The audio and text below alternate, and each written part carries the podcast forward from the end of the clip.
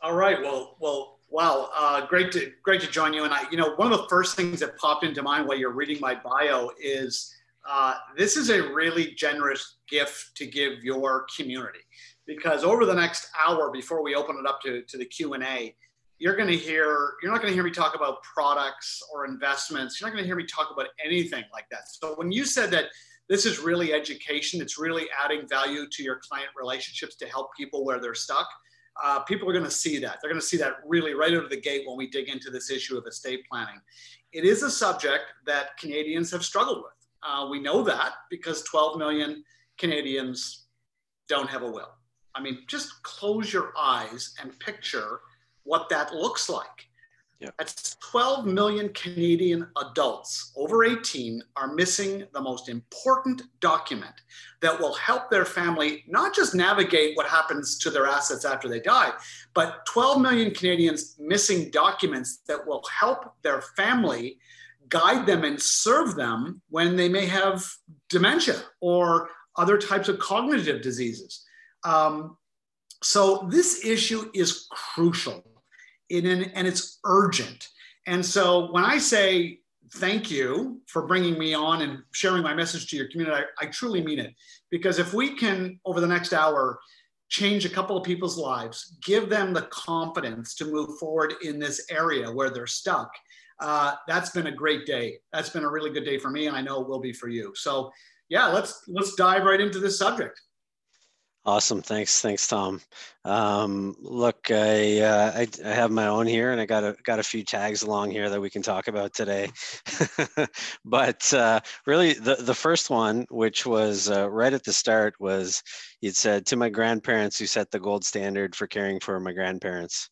Certainly, I'd like to hear a little bit about that and why that was so important to you to be at the Open.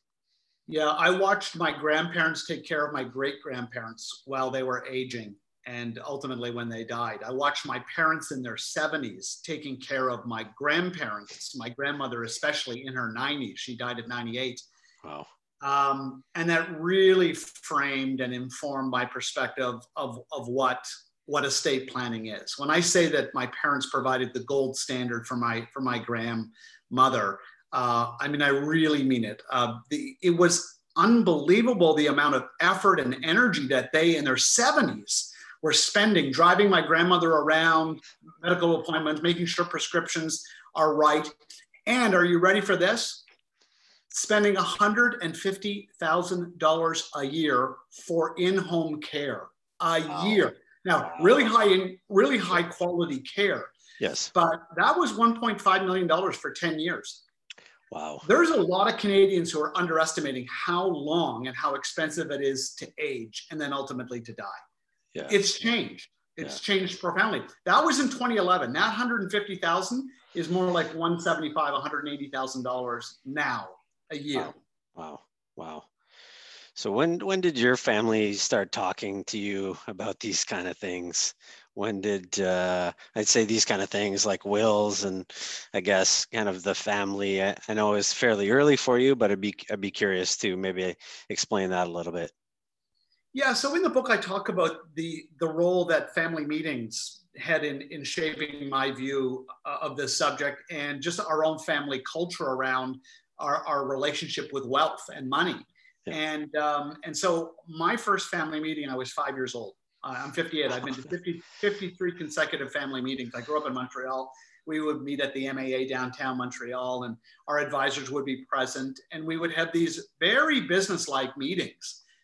Over the years, they've become much more informal because we've kind of dealt with all the governance issues. We've all traded documents. Like all that stuff is kind of behind us. We've been at it so long.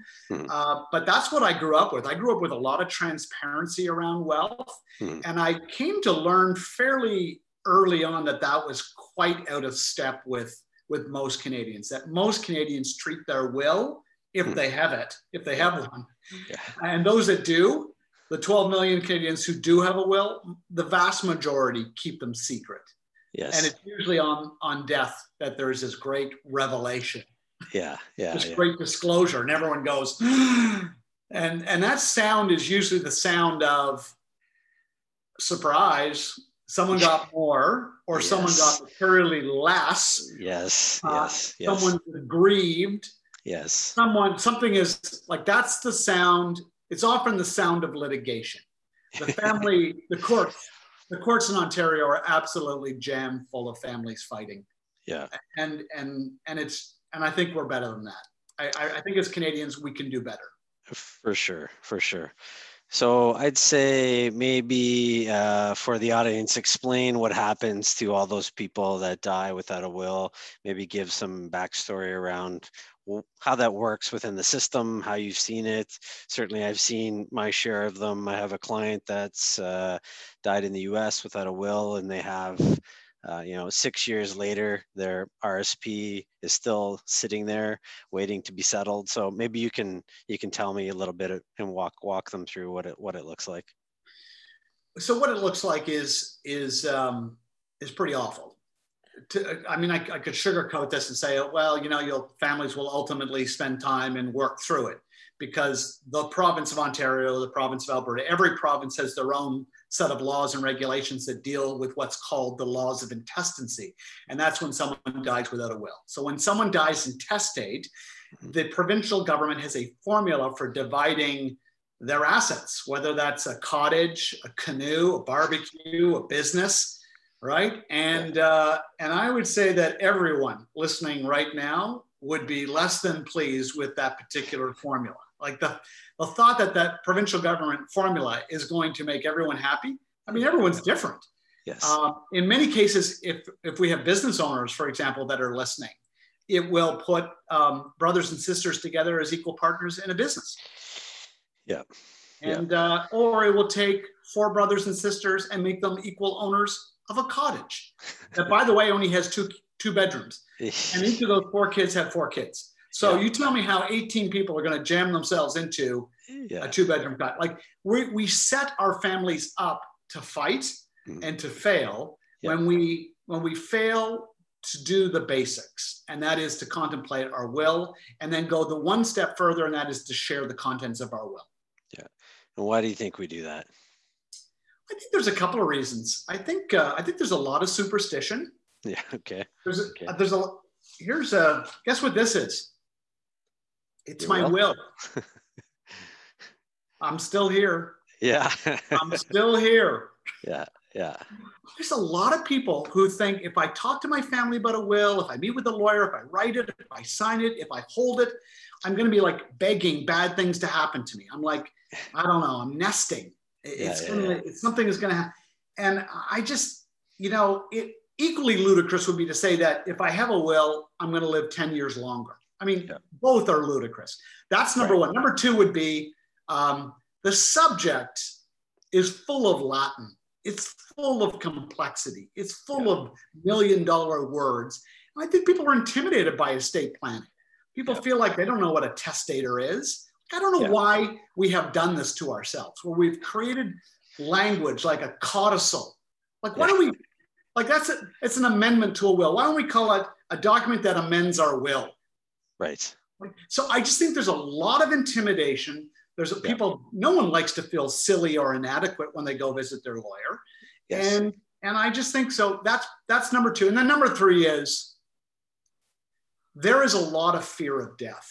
And I'm just going to put it right out there. And I just think there's just no one wants to contemplate this. We always say to ourselves, I don't want to write a will right now because next year I'm going to sell my business, so I'll do it then. I'm not going to write a will now because our daughter is pregnant. She's going to have a grandchild, so I don't want to write a will because it'll be outdated. I'll kick the can down the road, procrastinate, delay. And I can tell you, oh my goodness, if you die intestate, I don't know anyone, maybe you do, I don't know anyone who, if they don't have a will, they don't have a power of attorney and they don't have a healthcare directive. Yeah. You go in for the will and you come out with those two bonus documents. Yeah. And it's those two bonus documents that are really about the living. And this is really what Willing Wisdom, my book, is about. It's really rephrasing what estate planning is. We have been led to believe that this is just, estate planning is just about other people getting our stuff. What's the hurry? How much fun is that? Yeah. Right? I come along and say, oh, no. listen, estate planning and wills, that is about you.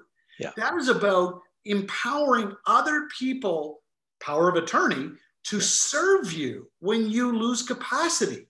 Yeah. Don't you want to give yourself that gift?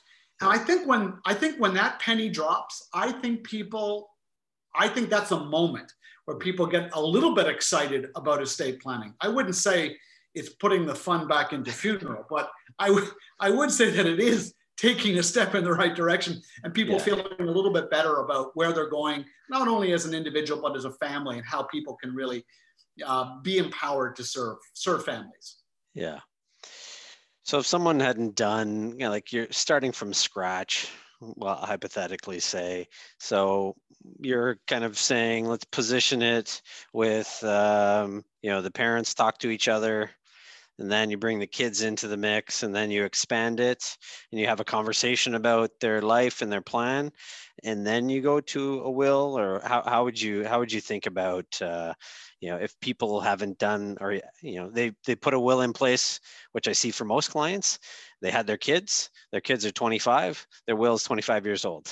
So, right. So where would they start now, for example? They start by getting a copy of their will and reading it. And what they're immediately going to find out is there's been a lot of water under the bridge since that will was first drafted. Sure. Let me tell you a short story. 1968, Bobby Kennedy takes a bullet in Los Angeles. That was a pretty horrific day for Americans. Yes. The good news is he had a will. The bad news, guess who his executor was? His brother, assassinated 5 years earlier, never updated the will. Yeah. So while people may be starting to feel a little inadequate or uneasy around where they are with their own estate plan, don't feel bad. I mean, this subject has eluded some of the most accomplished people. Yep. 4 US presidents died without a will. 2 were lawyers. Half of all lawyers don't have a will. Yeah, yeah. Half of all business owners. There will be more than one billionaire this year in North America die without a will. Yeah. So it's not just necessarily poor or uneducated people who don't do this. Yeah. This problem cuts right across culture, ethnicity, income levels. There is a lot of apprehension around estate planning. Yeah. Yeah. That's for sure. I mean, I tend to get a lot of questions close to the end of people's lives. And by that point, it makes it a bit more challenging to do things.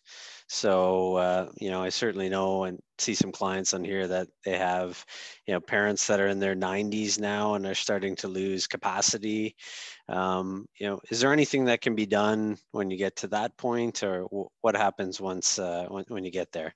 This is a great question. This is why it's so urgent, because when we lose capacity, we actually lose the legal ability to write a will. So like once that ship sets sail and we lose cognitive functions, we can't write a will. And if we do, we really leave it vulnerable to challenges by heirs. Yep. Right? So 98% of all wills that get challenged in this country are really as a result of someone claiming that someone made a late in life change to their will and they lacked capacity, or someone was holding their hand and had undue influence over the change of that will. So mental capacity and undue influence covers 98% of unhappy children who are aggrieved and want the will invalidated or challenged. And do you know, sadly, one of the fastest growing areas of estate litigation, are you ready for this? What's that? It's children suing charities because they think mom and dad left too much money to charity and they want some of them back. That's what happens when we have secret wills, no family conversations. Someone is lawyered up, and that's the legacy we leave. Yeah. A broken family fighting in court. Interesting. Yeah, no, I mean, as I went through your book, you know, obviously you have the 7 questions, which I think we'll probably cover some of those today.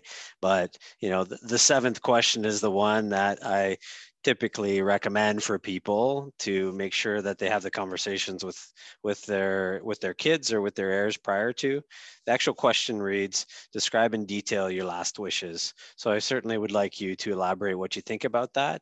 We can go through some of the other ones, but you know, that's typically always been my advice. You know, if I'm leaving this to this child and this to that child and some money to the grandkids, I've always said to clients, let's make sure that you know, you've let them know in advance why or they're thinking or how you got to that point, because there's some, you know, you want to feel good about it and they want to feel good about it, and you've had the chance to have that conversation, because when you're dead, you can't have the conversation anymore.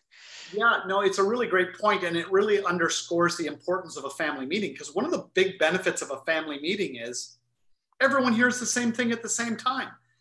So in the fullness of time, when someone dies, and son Larry, I'm just picking on Larry, says, yeah, Dad promised me the boat. He always promised me the boat. And, you know, if there's a family meeting, everyone would be like, hey, Larry, we were all in the room. Dad never promised you the boat. What are you talking about, right? That is the real benefit of a family meeting, is that transparency, that structure, that consistency, the family conversation, the reciprocity. I have a copy of my parents' will. They're 86 and 80 and 80. I have a copy of all of their documents. My brother and myself can really serve them, especially when it comes to their power of attorney and their healthcare directive. Yeah. But they also have a copy of my will. I mean, nothing says that we die in order. Right. So they have a copy of, so in our family meetings, we're sharing our documents. Our kids, 28 and 26, also have copies of our documents. We have copies of their documents. Yeah. So when our kids turn 18, we buy them wills. Okay. They're very disappointed. They're hoping for cars. Very disappointed children. But we don't go to the lawyer with them. We pay the invoice. We say, you know, you're an adult now, 18. The law doesn't say, well, you're a young adult. We have different set of rules for young adults. Hey, 18, 81, 64, it's the same set of rules and laws.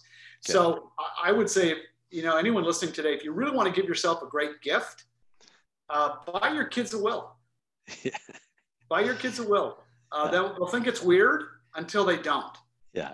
And you made reference to that last question about the importance of final wishes. Yeah.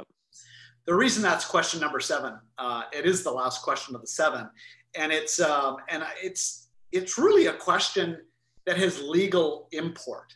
So the executor of your will has the legal authority and duty to implement your final wishes. And I talk about that in the book. I mean, there's no sense selecting an executor and not telling someone you selected them as an executor.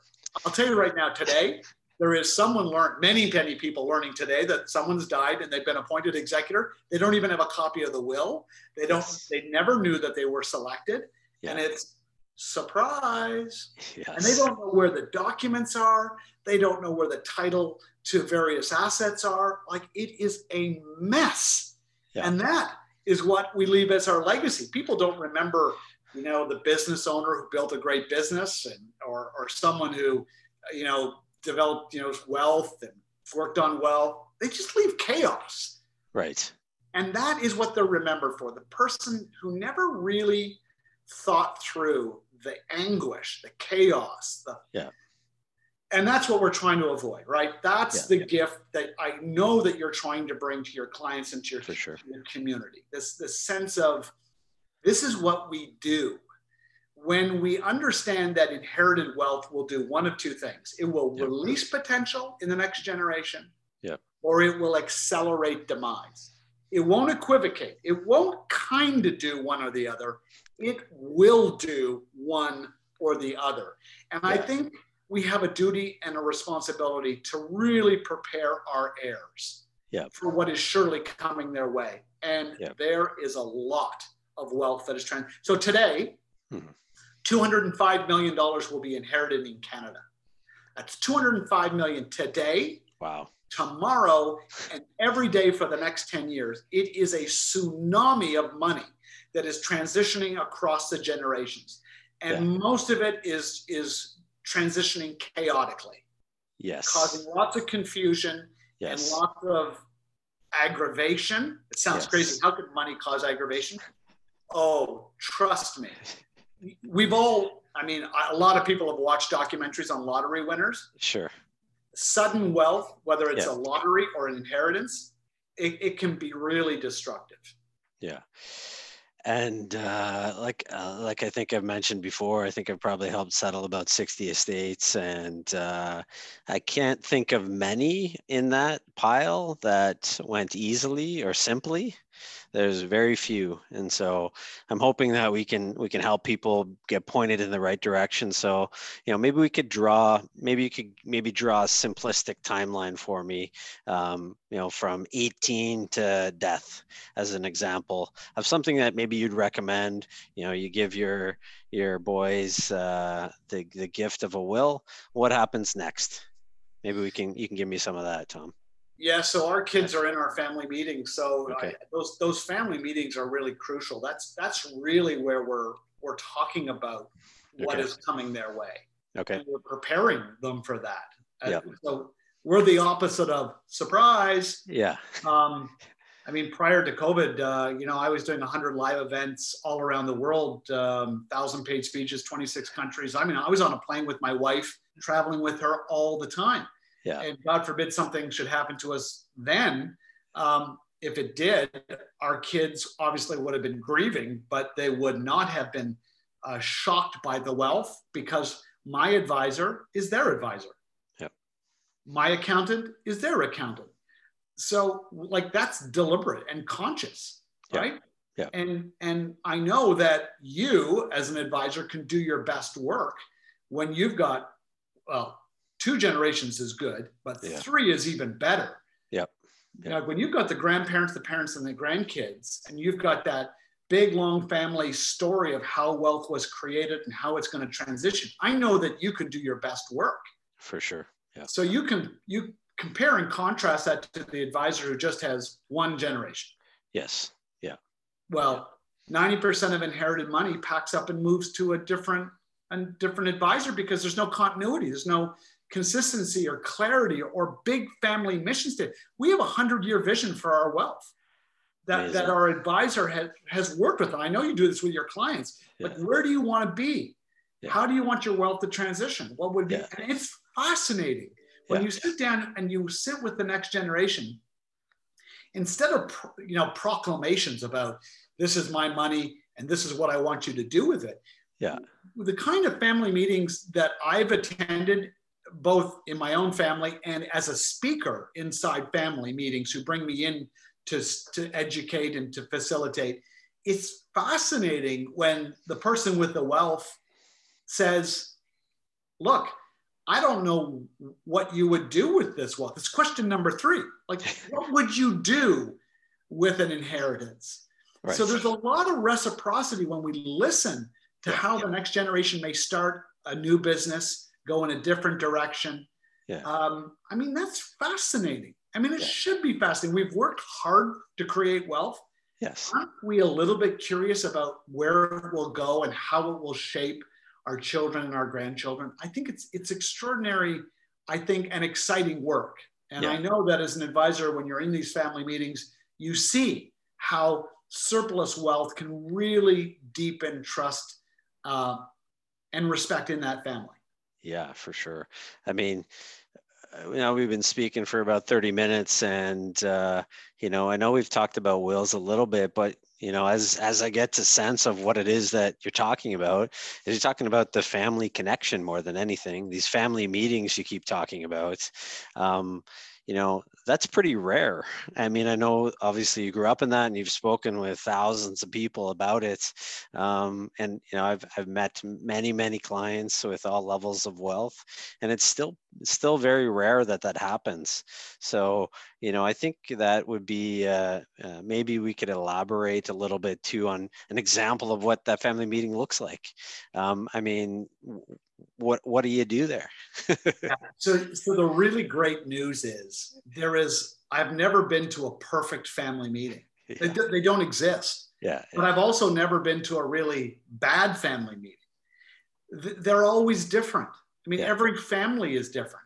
Sure. I've been in family meetings that have been in boardrooms, big oak panel boardrooms, and very sure. serious. Yes. I've been in family meetings where families have been meeting for years and years and years. Yes. And it was around a campfire at a cottage, very yes. informal. Yes. Yes. But equally productive as yes. the boardroom session yeah. and everything in between. Yeah. I was a speaker inside a family meeting in Chicago. 3 generations were in that room, 17 family members. Wow. Guess who was chairing that meeting that day? A 15-year-old girl. Awesome. They rotate the chair. Yeah. And so that, I mean, that family meeting, it's not about the people with the money. Yes. They, in fact, in that meeting, they were making themselves very tiny in the process. It wasn't about them.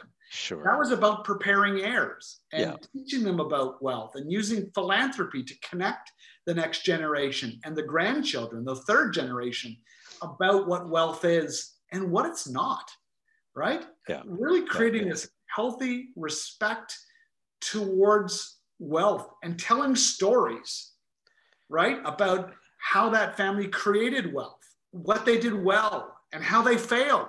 So it's yeah. not just the great business owner in that family meeting saying, in 1948, I went to the bank and I only had $3.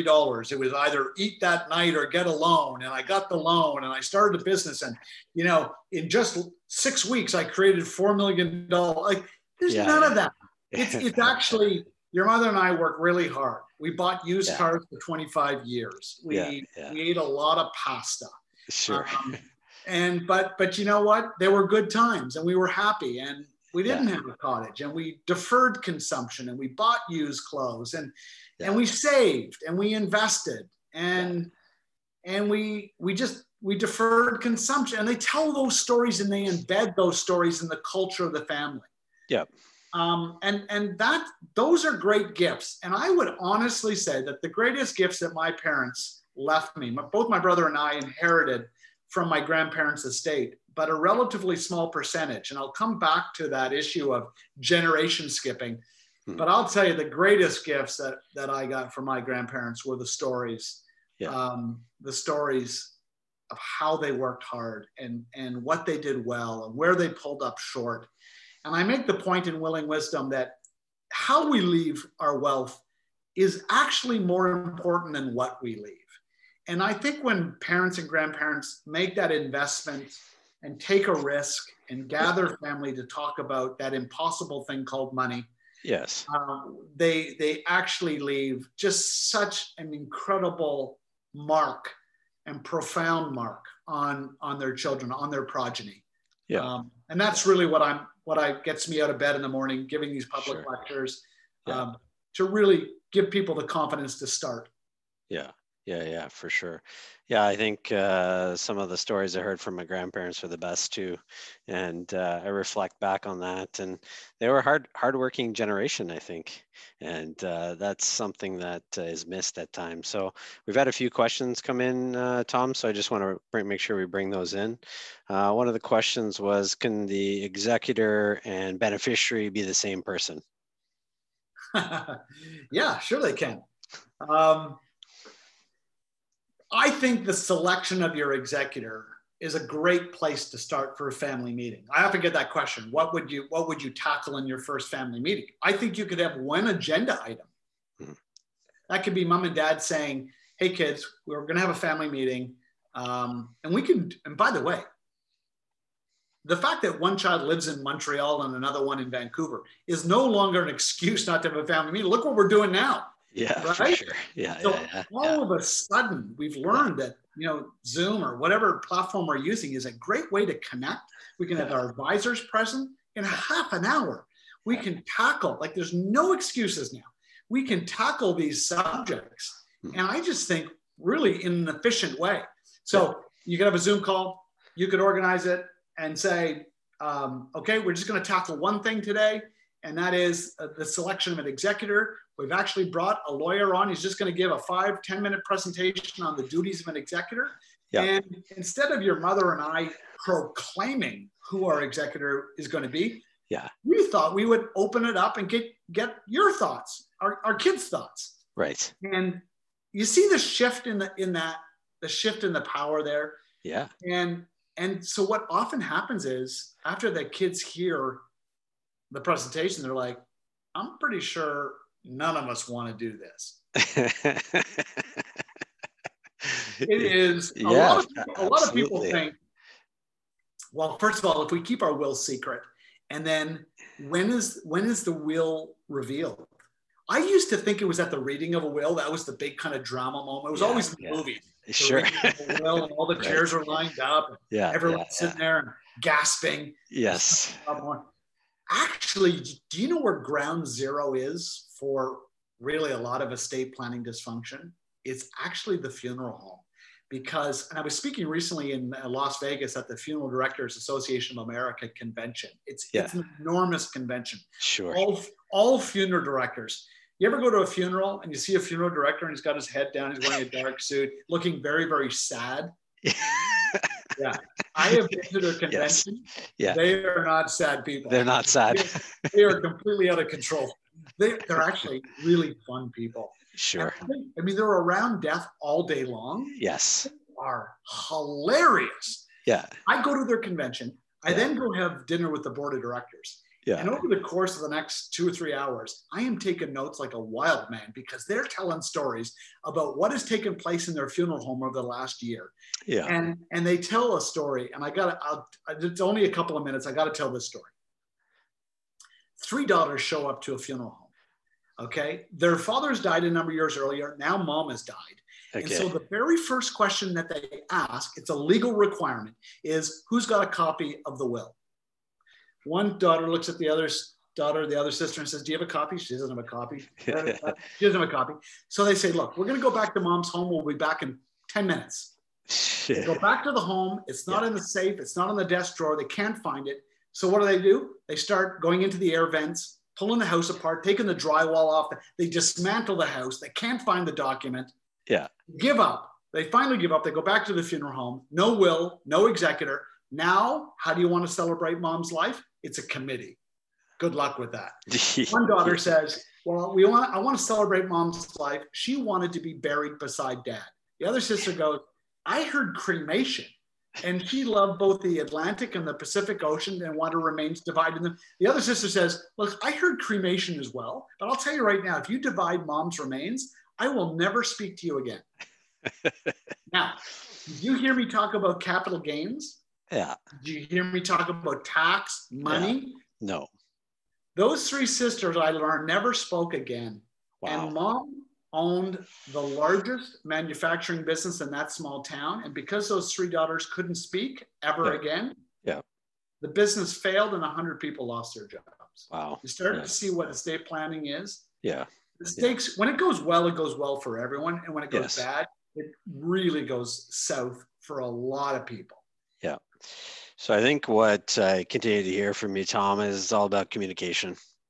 And I think that's probably the biggest thing that I've seen too, is that, you know, families don't communicate what it is they want. And typically when they want to start communicating, it's too late. It's near the end. It's they're not as clear with what it is that they want and how they want it. So, you know, the message I'm hearing is communication. And well, you know, you've done a great job and the book's excellent. I know you have a tool that we'll share with clients as well later. And, you know, it's going to go through a bunch of these questions and, you know, I think point them into the fact that they need to start communicating with each other. With the family. Another question that we had come through was who participates, who is the family, what is it that typically is from these family meetings? I know there's no rules associated with it, but who should you bring in there? Yeah, so my advice is, you know, mothers and fathers, start small. The very first family meeting could just be your own children. But as soon as you can expand out to include the spouses of your children, I would really encourage you to do that, because the exclusion of your children's spouses or partners, it kind of is a statement, right? It's like, we love you, just not enough to share any information with you, right? And quite frankly, running parallel to estate laws in the province of Ontario is the Family Law Act, mm-hmm. and your children's spouses have entitlements. So get your mind around that. And if you've got serious concerns about, let's just call it what it is, the yeah. spending habits of your yes. of your children's spouses yeah. or addictions, yeah. by excluding them from your family meeting doesn't make the issue go away. Right. In fact, you can bring them into the family meeting. And I know this is going to sound really awkward and really difficult and really impossible, but trust me, you know, and I know that there are technical solutions to those problems. You can actually say to someone from a place of care and concern and love, you could say, we have real concerns about your spending habits. Yeah. But we're still going to leave you an equal amount to your brother who has a Harvard MBA, just because you've got, you know, some real, we have concerns. But here's the thing, we're going to put your piece of your inheritance in a trust. Yeah. And when the trustee, if something happens to us, when the trustee believes that you get healthy, we hope yeah. you do. Yeah. You will be able to access the same amount of wealth that we transitioned to your brother, the one mm-hmm. with the Harvard MBA. But do you know why our family would approach a family dysfunction that way? It's because when we die and we leave inequality, we would leave someone projecting their dissonance, not yeah. on us. We're in the yeah. ground. Yeah. They project it on the living. Sure. We set siblings up, even ones, the golden children, the children that are really ideal. Yeah. We set them up to receive lawsuits from the children where we have concerns about wealth. Yeah. And so that's why I say the greatest gifts that we can give our children is the way in which we leave our wealth, the way yeah. that we transition it, the way we bring transparency to those decisions, yeah. to use trust yeah. If there's concerns. Yeah. So it's a great point and something I get lots of questions about. You know, we have three kids. They all have different levels of economic success. Get this question often, and they say, you know, how do you suggest we allocate the wealth? And so, you know, it's a big challenge. So have you typically seen that? I guess it's communication is ultimately what comes back to, Tom? Is that what you're telling me? It is. So it really, I mean, you were right on the cusp of cutting right to the core of the essence of Willing Wisdom, which is, yeah. do we decide on the division of our assets based on economic need? Sure. Yeah. Or does equality and family values drive our thinking on how we divide our estate? Right. So I can just speak from my own personal family, and it's not yeah. to say we're right and the rest yeah. of the world is wrong. It's just that yeah. in our family, yeah. equality is like a touchstone. It is a cornerstone of our entire estate foundation. Can you imagine which is not to say that everyone gets the dollar the same way. If we've got a cocaine addiction in one yeah. of our children and the other one is this Harvard MBA start making millions of dollars, we will leave them the exact same amount of money. One in trust, one gets cash, right? Yeah. Fuel to go start great things, get healthy, yeah. get healthy. Yeah. And so, but what we don't do is say, well, you're a loser, you're a disaster child, you get yeah. nothing, you get yeah. everything, and yeah. then set our kids up to fight. That is not what we do. Yeah. But it's the communication, it's the transparency. Yeah. Yeah. It's yeah. the transparency and it takes work, but I'll tell you, it is work worth investing in. It's incredible work when families come out of these family meetings with a sense of accomplishment because they've sure. tackled something difficult. Yeah. Yeah. And it's very true. It's very true. I think that a big challenge for parents that have wealth is to start, and whose kids don't know about it, is to how do they start that conversation? So, and you know, I think of clients that I've met over the years, they choose not to deal with it. So how would you start that conversation? So you got a couple $1 million, your kids assume you have nothing. Yeah. First of all, I would read the book. Yeah, it is excellent. A very quick read. It's an yep. easy read. I've yep. stripped all of that $1 million intimidating language out of estate planning to make it accessible, so people can really figure out what the heck, you know, an estate plan is. For sure. And then I would sit down and I would encourage your kids to read the book and then start going through this. I offer 7 questions. The subtitle of the book is 7 Questions Successful Families Ask. Yeah. So I would say, have a family dinner, go to a restaurant when we can go back to restaurants and tackle one question. Yeah. Yeah. And I think it should be, and it should be fun. Yeah. Yeah. And, these are really interesting questions. I guarantee some of the most fascinating conversations will emerge from your family. Yeah. Yeah. I think that, go ahead, Tom. I was going to say that my favorite line in the book is this: silence is the great destroyer of Canadian family wealth. It's not families that talk about this. Sure. It's families who wrap the entire subject of wealth and money in total silence. Yeah. And the consequences are devastating. Yeah. Yeah. Yeah, it's very true. And so when you have your meetings, do you do once a year? You have your financial advisor in there, you have your accountant, you'd have a lawyer. Is this how you roll it out? Yeah. Correct. And sometimes, depending on the agenda, we may not have the accountant there, or we have them all there. Maybe sometimes we have the lawyer there. It really depends on what we're tackling at a particular moment in time. Sure. We had a large manufacturing business we sold. So that, like, the couple of years after that, there was a lot of moving parts, a lot of changes to our estate plan as we were moving to more liquid assets. Yeah. So the composition changes, but we always have someone other than family in the room. And I'll tell you, that's what brings the business-like, right? And that's, otherwise it devolves into another family dinner. Right? Exactly. So we start talking politics and religion, and we revert to our 13-year-old selves.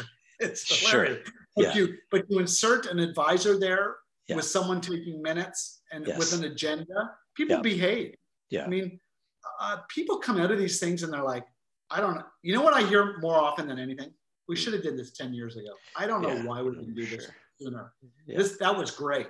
Yeah. I can't wait for the next one. Yeah. So here's another thing that I often get questions about. What if I've written a will, it's 15 years old, do I start at scratch? Do I start adding codicils to it? What's a codicil?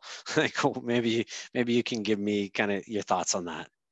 Yeah, first of all, what I would do is get a copy of that will, read it. Like my will here, there's just a couple of paragraphs that I have to read. It's just a double check. I read it. I always read it on my birthday, my will day. Yeah. I'm 58, so when I'm 59 and then 60, like, I'm marching my way to the end, right? Yeah. So my birthday is kind of a reflective day. It's not just all about the presents now. Now it's like, I'm moving into my 60s. Yeah. And I got friends around me that are dying. Stuff that's happening. I don't know. So it doesn't really take that long. Yeah. So, and if you read your will and you think, no, maybe I should get a total reset. Yeah. Take it to a lawyer, but listen, oh my gosh, whether it costs you $500 or $5,000, that is the best investment, seriously, of your life.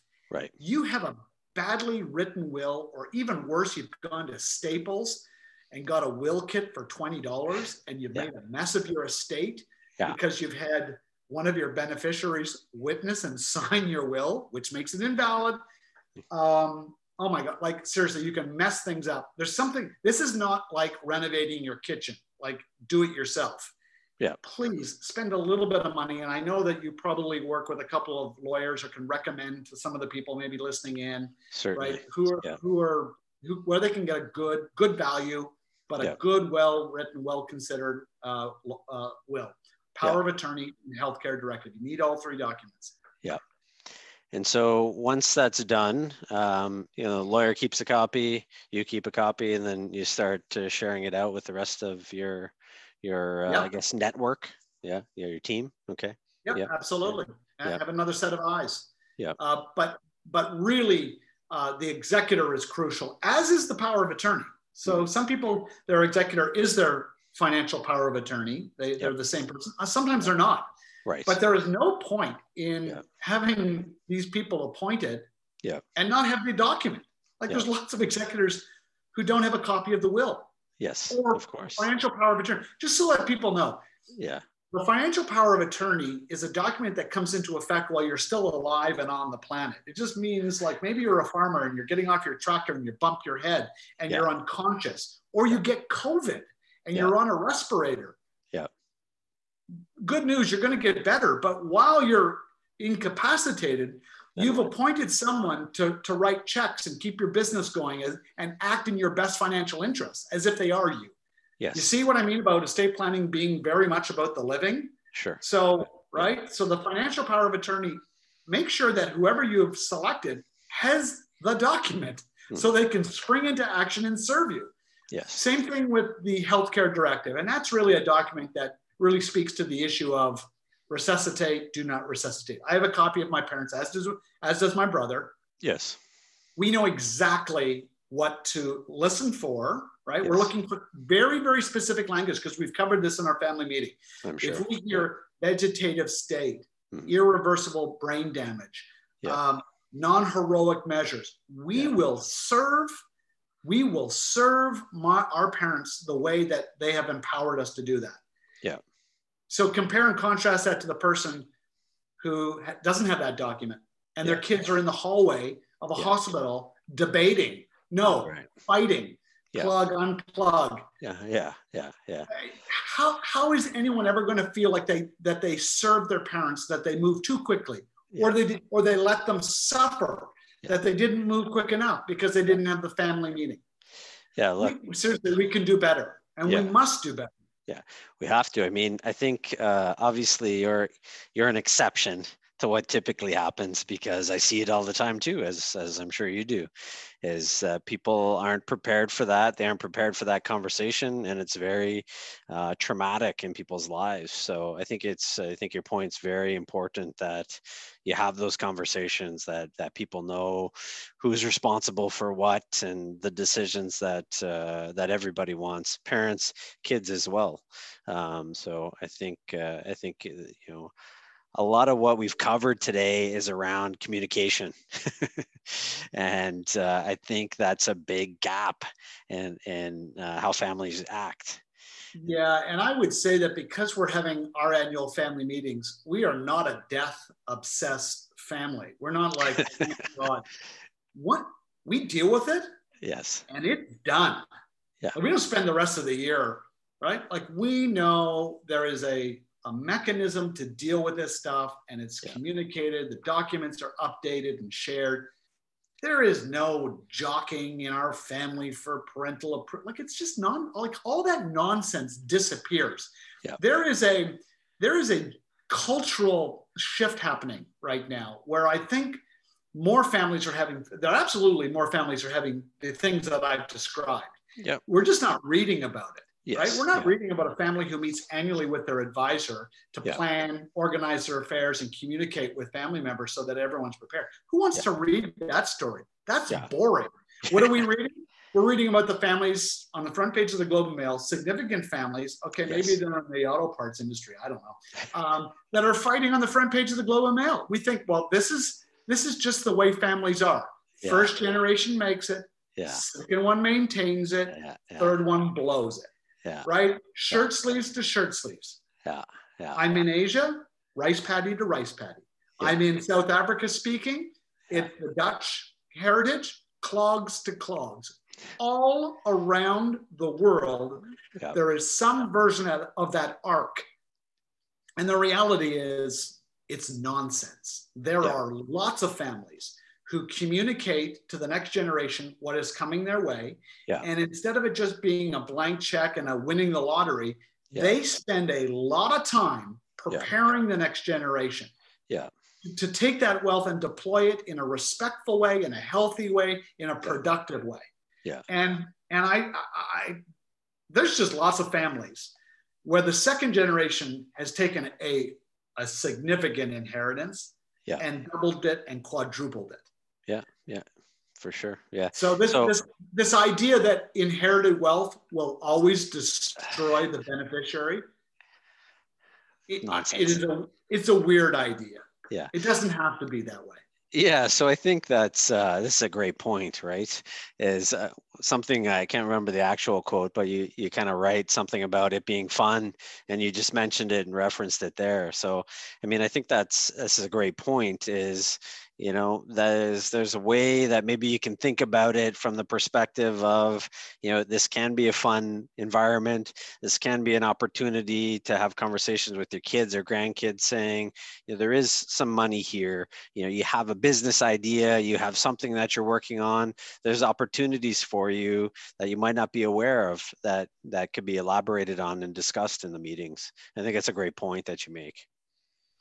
Yeah, it's especially, I know that we want to get back and I think in the new year and talk about for business, do one of these specifically for business owners, yeah. But a little hint, a lot of business owners have kept their wealth inside the retained earnings of their operating business. And of course, bad things happen to business owners all the time. Look sure. at Tony Hsieh, the founder of Zappos, yeah. right? $600 million estate, no will, like good luck sorting that out. Prince, Prince, yeah. There's still $600 million estate. Like, again, there's Aretha Franklin. She had pancreatic cancer. Yeah. She knew she was dying 6 weeks. Still no will. Like, what are people waiting? You see how frozen people are when it comes to this subject.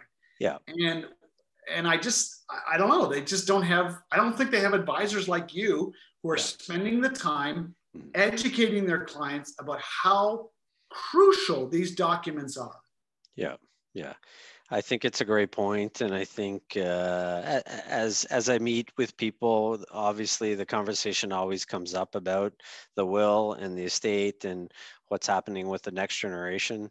I think that there's probably a lot of fear still with what happens next.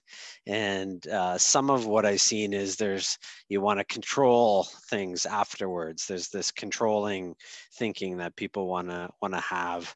So what advice would you have, I guess, to people thinking about wanting to control where everything goes, and maybe some thoughts around that?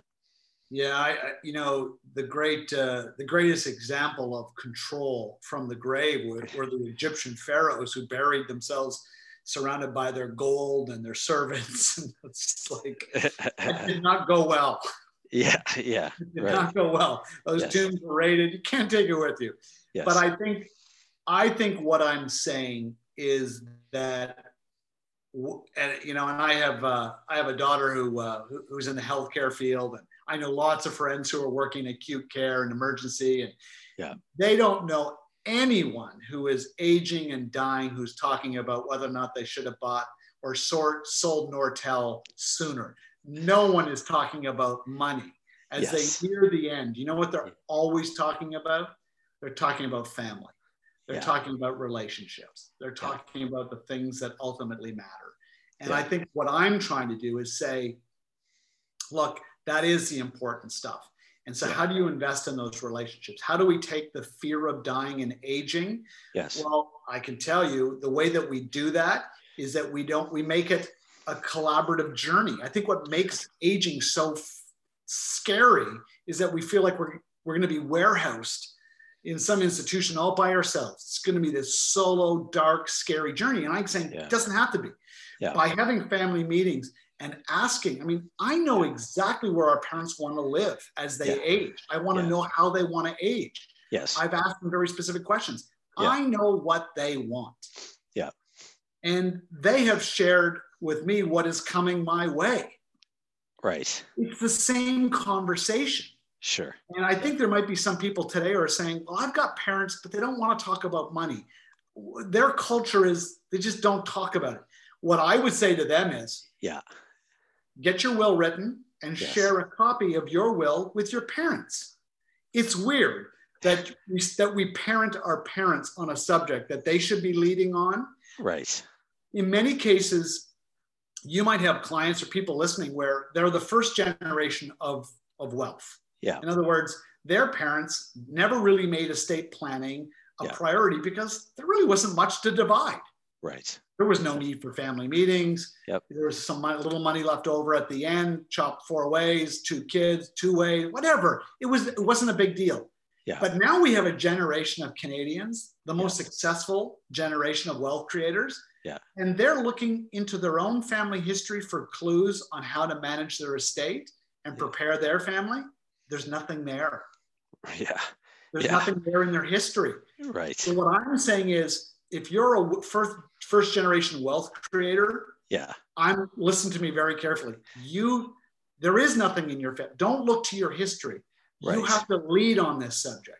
You have to embed and start new family traditions that teach your kids about what wealth is and what it isn't. Yeah. And it's really what I'm trying to do is resurrect that idea of what it means to be a matriarch and patriarch. They sound like old-fashioned words. Yeah, yeah. Like a matriarch. I don't. She's matriarchal and patriarchal. I'm not a Rockefeller. It's like if you're going to die with surplus wealth, even after your long-term care costs have been factored in, you know you're going to leave wealth. You really have a duty to prepare people because it will impact their lives. Yeah, certainly, certainly. So, you know, this has been awesome, Tom. I think we've had some great conversations here. One thing I'd like you to maybe talk a bit about before we see if there's some more questions come through is the Willing Wisdom Index that you've created. What is it? How do you use it? What comes at the end of that? Maybe you can tell me a bit about that. Well, I know that you've subscribed to this. So I developed this tool. And you're making it available to your clients so that at no charge to them. Yes. Normally, if someone wanted to access this tool, it's $200. So I know this is a great gift that you're giving your clients. This is the ultimate estate planning checklist. Okay. It takes a staggering 8 minutes of someone's life. So it's 8 minutes. If you don't have 8 minutes to spare, don't do this. But if you have 8 minutes, to find out what the gaps are in your estate plan or what the opportunities are to really improve the things and do the things that I've been talking about. Yeah. So it takes 8 minutes. Click, click, click. It's a digital tool. If you can send an email, you can do this. Yeah. 8 minutes. You'll immediately get this beautiful 20-page report that will help you start family conversations, make major decisions about who you want to select as your executor, your power of attorney. And so when you go visit your lawyer, you will have done a lot of your own work because of this tool. This tool will make that easy. Mm-hmm. So instead of your meeting with your lawyer being 3 hours, it will be 30 minutes. Now, how do lawyers charge? By the hour. Yes. By the hour. So short meetings with lawyers, very good. Yes. Long meetings, very bad. This tool will help you shorten those meetings. They'll be more productive. You'll end up with a better will, better power of attorney, better healthcare directive, short, quick. You're going to save some money. Yeah, excellent. Awesome. That's a really great tool. Yeah. It's going to be good for multi-generations too, right? Everyone can complete it and see where they are in the process.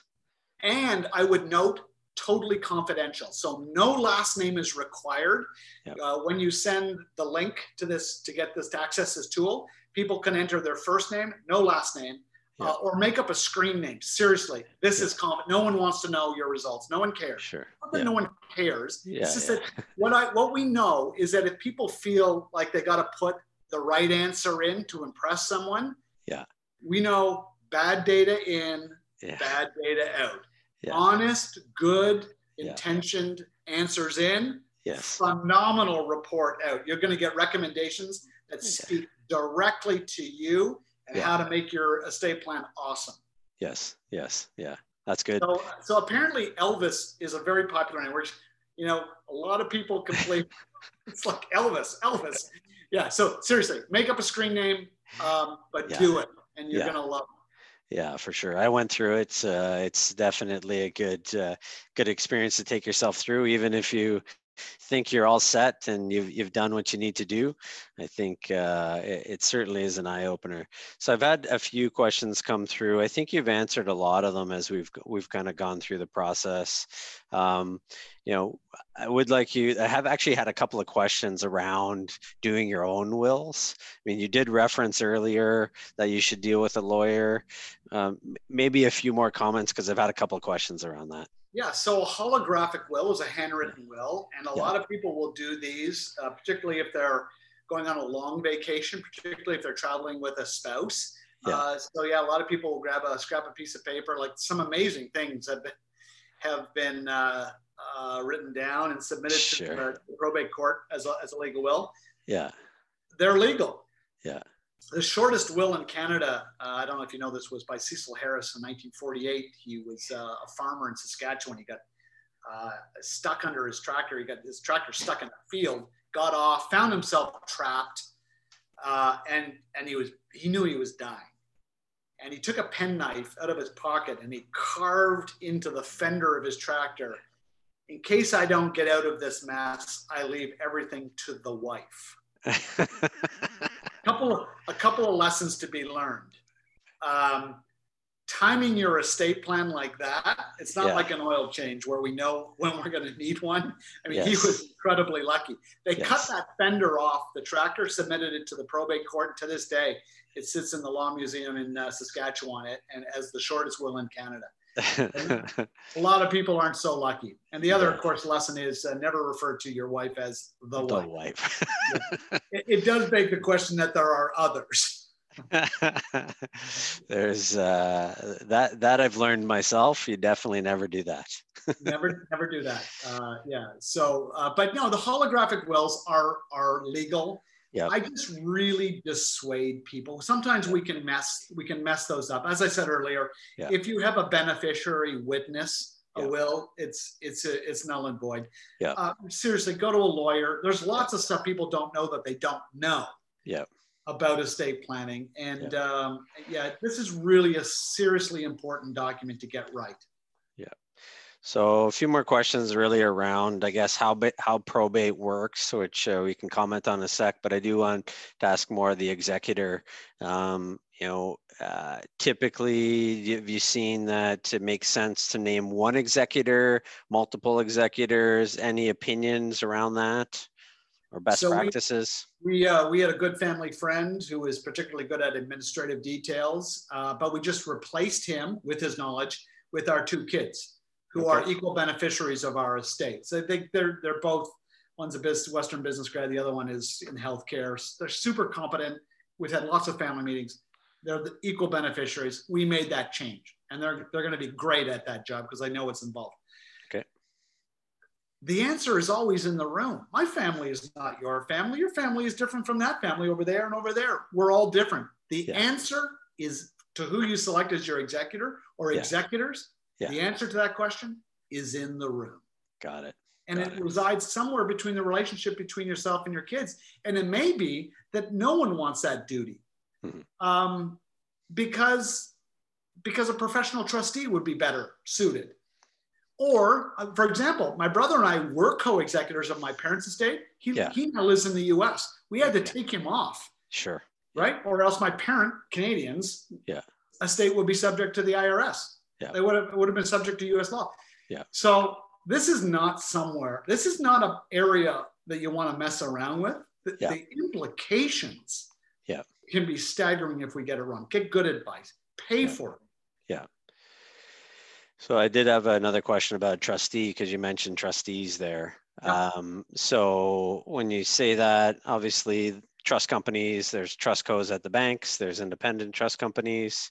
And sometimes that's appropriate for people. Do they have to have a trust, or like where would they bring the trustee in, just to manage the estate? Maybe some comments.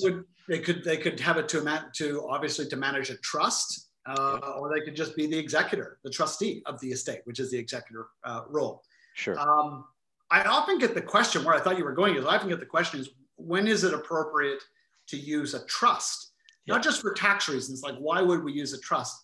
And as a general rule, this will be helpful. Yes, for sure. We often call things that they're not. So if you're wondering if you should use a trust, it's usually when there is a lack of trust. For sure, of course. Right? There's a concern, like in a relationship, or there's maybe someone is too young. Like if you died tomorrow in a catastrophic car accident and your 22-year-old is going to get $8 million, like that's just, that could be catastrophic for them. Yeah. So you would create a trust because there's a lack of trust. You would create a trust to help meter out that money, or a trustee would have, you know, guidelines to help them disperse that funds over time or under various conditions if they're met. Like that is, that's what you do. Like you're really good at, as an advisor, you're really good at guiding people. There's a lot of people who are thinking, we've got to be the only family in Ottawa who's got this concern. Like, no. Families, no. Families are all, at some level, they're all chaotic and they're all broken. Families are complex. And and smart families use advisors like yourself and, and to guide them through that maze of trust. And there's lots of different kinds of trust. So would a trust be built into the will? Is this a separate document, or how does that work? Trust can be created inside the will, can be inside or outside the will, can be created on death. That's of all the areas of estate planning, trusts, I think, are where people can really benefit from good advice. Yeah. They don't have to be trust experts, but they have to know what they don't know, and that is lean on someone like yourself to help navigate their way through that world of trust. So with the change to the trust rules in the last, probably 5 years, are people still using spousal trust? Is that something still part of the planning process? I think it depends on the province. And again, it depends also where they have assets. Do they have, vacation homes in the US? Yep. Should they have a will, a Florida will for their US assets? Again, you can ignore this and really create great complexities for your beneficiaries. I tell people, if you ignore this issue, you will be remembered. Just not fondly. So that's a good one about the U.S. real estate. So maybe, because I know some clients own some U.S. real estate, so maybe you can briefly give me 30 seconds on that. Yeah, well, my 30 seconds would be get a lawyer and get really good. Get a lawyer who either has an affiliate office in Florida, who understands Florida law, or Colorado law, wherever that second home is or that asset is. Yeah. Do not mess around with this stuff. Mm-hmm. If you think a $5,000 will or a $3,000 will or a $1,500 will is expensive, that is like a rounding error for some of the tax that can be triggered by a poorly drafted or absent document that can get a family well organized. Yeah. And like, it's one thing just to write the will. Yeah. A lot of people can't put their hands on the will. Like they don't, it's in some safety deposit box, but no one has the key or the combination or doesn't even know it's existed. And that's really what, coming back to the Willing Wisdom Index, right? It's really about bringing the transparency. It's like, we're going to have a conversation about who the executor is, but now it's you, because we've had this family conversation. Okay, now you executor, here is everything you need. Here's what you do on the day that I die. Yeah. Here's your roadmap to the passwords. Yeah. Do you know that I still get email notifications from a friend who died 4 years ago asking me to wish him happy birthday on LinkedIn? I'm like, I know the family doesn't know how to shut it off. They don't know his password. Yeah. So that's a great one. You gave me a lot there. I'd say first off, I do have a password guide that clients could have if they're interested, where they can keep and put everything together. So certainly we can come back on that. You and I have a pretty good understanding of U.S. estate law risk. Maybe you can give me a little bit of comments. I know you referenced it there, but maybe give me an example of what happens if you don't have a second will or you don't have it set up properly. What's the risk?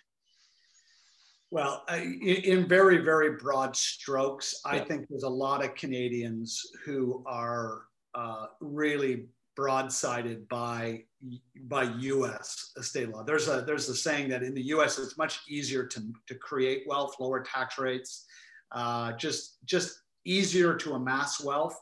But I'll tell you, Uncle Sam, boy, when you're dead, that is a completely different story. You got to remember, in the US, Americans, and this pains me as a Canadian to say this, but Americans are so far out in front of Canadians when it comes to estate planning, because right. historically and culturally, the IRS has mopped the floor with people who are ill-prepared. And there's a second layer of taxation in the US, right? There's capital gains tax and there's a death tax, right? Now that death tax is at a high threshold right now, around $11 million. Right. Yeah. But that goes up and down over time. And there's a great cynicism and wariness of Uncle Sam and the IRS. Yeah. And that drives people to lean on advisors, and they're way more aggressive users of trust than Canadians yeah. are. Canadians sure. are like, you know, we got capital gains. It's like, yeah. It actually is easier to transition wealth in Canada than it is the U.S. Right? Yeah, no, it's true. It's true. Really easier. Yeah. Harder to make wealth in Canada because we get taxed like yeah. you know, aggressively all the way along. Yeah. But I think there are Canadians with assets in the U.S. that are completely out to lunch. Completely yeah. out to lunch. Yeah. And they're going to learn some really hard lessons the hard way. Sure. Sure. Yeah. Well, yeah, the conversation's gone a little bit different than I expected. I mean, it's really a lot about the communication, about the family meetings. You know, the book is excellent, and I'm sure all the clients are going to enjoy going through that. But really, it's about communicating what you'd like to see happen. Really communicating your family values. That's really not talked about a lot. So I think you make a lot of great points around that, these family meetings. You know, I've tried them myself on and off and haven't been super consistent with the kids. My kids are still young, but I think these are great conversations to have. And, you know, one of the things I'd asked you before was, when do you start? And you said you started them very young. So, and this yeah. is, I think, an amazing point, that it can happen immediately. And, you know, in our family meetings, you know, when our kids in our family meetings turn 18, we take some of our family wealth and we start to transition it to the next generation. Like, we don't hoard our wealth interesting to the very end yeah and die in our 80s, and our kids are in their 60s and they get, you know, lots of money, and you know, when they, it's precisely when they don't need it. We with the help of our advisors, we make relatively small gifts at 18 and infrequent. But yeah. as they get older, the gifts become larger yeah. and more frequent yeah. and more material. Yes. And all along, especially with those early gifts, yeah. we're measuring, yeah. we're watching, yeah. we're coaching those yeah. living gifts. Yeah. We're emphasizing and introducing them to our advisors. And our advisors are working with our kids to teach them about investing and sure. the power of some sophisticated concepts, like the power of compounding interest. Yeah, that most people don't talk to their kids about. For like sure. and deferred. Do you really need a new car? Yeah. Or would a good, safe used car? Yeah. Right? That stuff that's what we're talking about in our family meetings at the yeah. early age. Then yeah. we graduate from that stuff. Sure. But by the time our kids get into their 30s and 40s, yeah. like we're in our 60s and 70s. We want yeah. a big chunk of that wealth transitioning to them. Surplus wealth, stuff that we don't need. Right. Because and I've watched my great-grandparents and my grandparents, as they got into their 70s, they were getting rid of what I would describe as hard to divide assets. They were moving art and things, cottages, boats. They're getting rid of it and moving to cash. Cash in the estate is really easy to divide. Yeah. Yeah. Try taking a pair of scissors and dividing a boat 7 ways, a cottage 7 ways, a business 9 ways. Yeah. So I watched it. Yeah. I've watched how we liquidate those hard to divide, those kinds of assets are going to cause problems. Yeah. Move to cash. Yeah. Have you ever met anyone who has received cash from an estate and been disappointed? No. But I have seen a lot that have had cottage frustrations around who gets who and how it gets divided, for sure. Yeah. So, you know, maybe some opinion around that. I do have clients that ask, what do I do with the cottage? How do I equalize the cottage? Yeah. So in our family meetings, what we do as we're transitioning cash, yeah, we're actually also right on the heels of that, asking whether or not they want to buy various physical assets from the estate. Okay. Right. So when someone in our family dies, the very first thing, say there's two kids, the very first thing that gets released is cash. Because we might have a high earner and a low income earner. And so the release of cash gives the next generation liquidity to buy a cottage, to buy a business, to buy that painting or that antique car, whatever it is in someone's estate. Yeah. And guess what? What? Very few people do. Yes. Yeah. Very few people actually, lots of people want the cottage. Very few people want to take gifted cash and buy the cottage. Often people want things because they just don't want someone else in the family to have it. Sure. So when you, and it's in Willing Wisdom, right? That is what I'm talking about in Willing Wisdom. It's like, hey, if we transition cash and then ask someone to buy the cottage, that money goes to the estate, and then the cash gets divided again. So if there's two kids, you would actually get the cottage for a 50% discount. And the child who doesn't get the cottage gets the cash, gets more cash. Yeah. Everyone gets what they want. Sure. No fighting, no lawyers. Yeah. No post-it notes underneath the plate or on the watch, you know, sticky notes, who gets what. We don't do any of that. It's clear, transparent, and businesslike. Yeah. So I mean, this isn't exactly along where we've been talking, but often I've seen the last, we'll call it 4 or 5 years, clients have started to move money towards, we'll say, joint accounts with parents and things like that. Any opinions from you around them doing that? Maybe some comments around that, because I get that question often.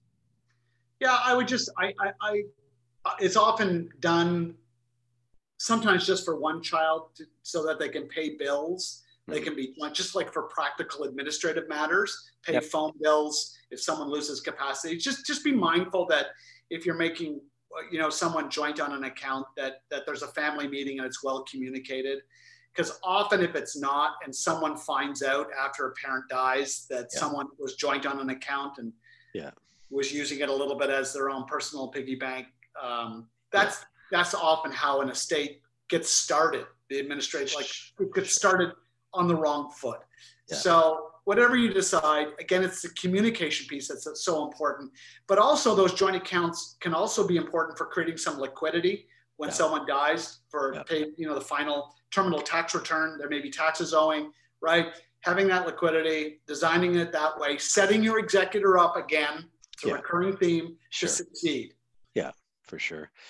Yeah, I think that's a good point. Oftentimes, I mean, you've talked about power of attorney a number of times around financial and health.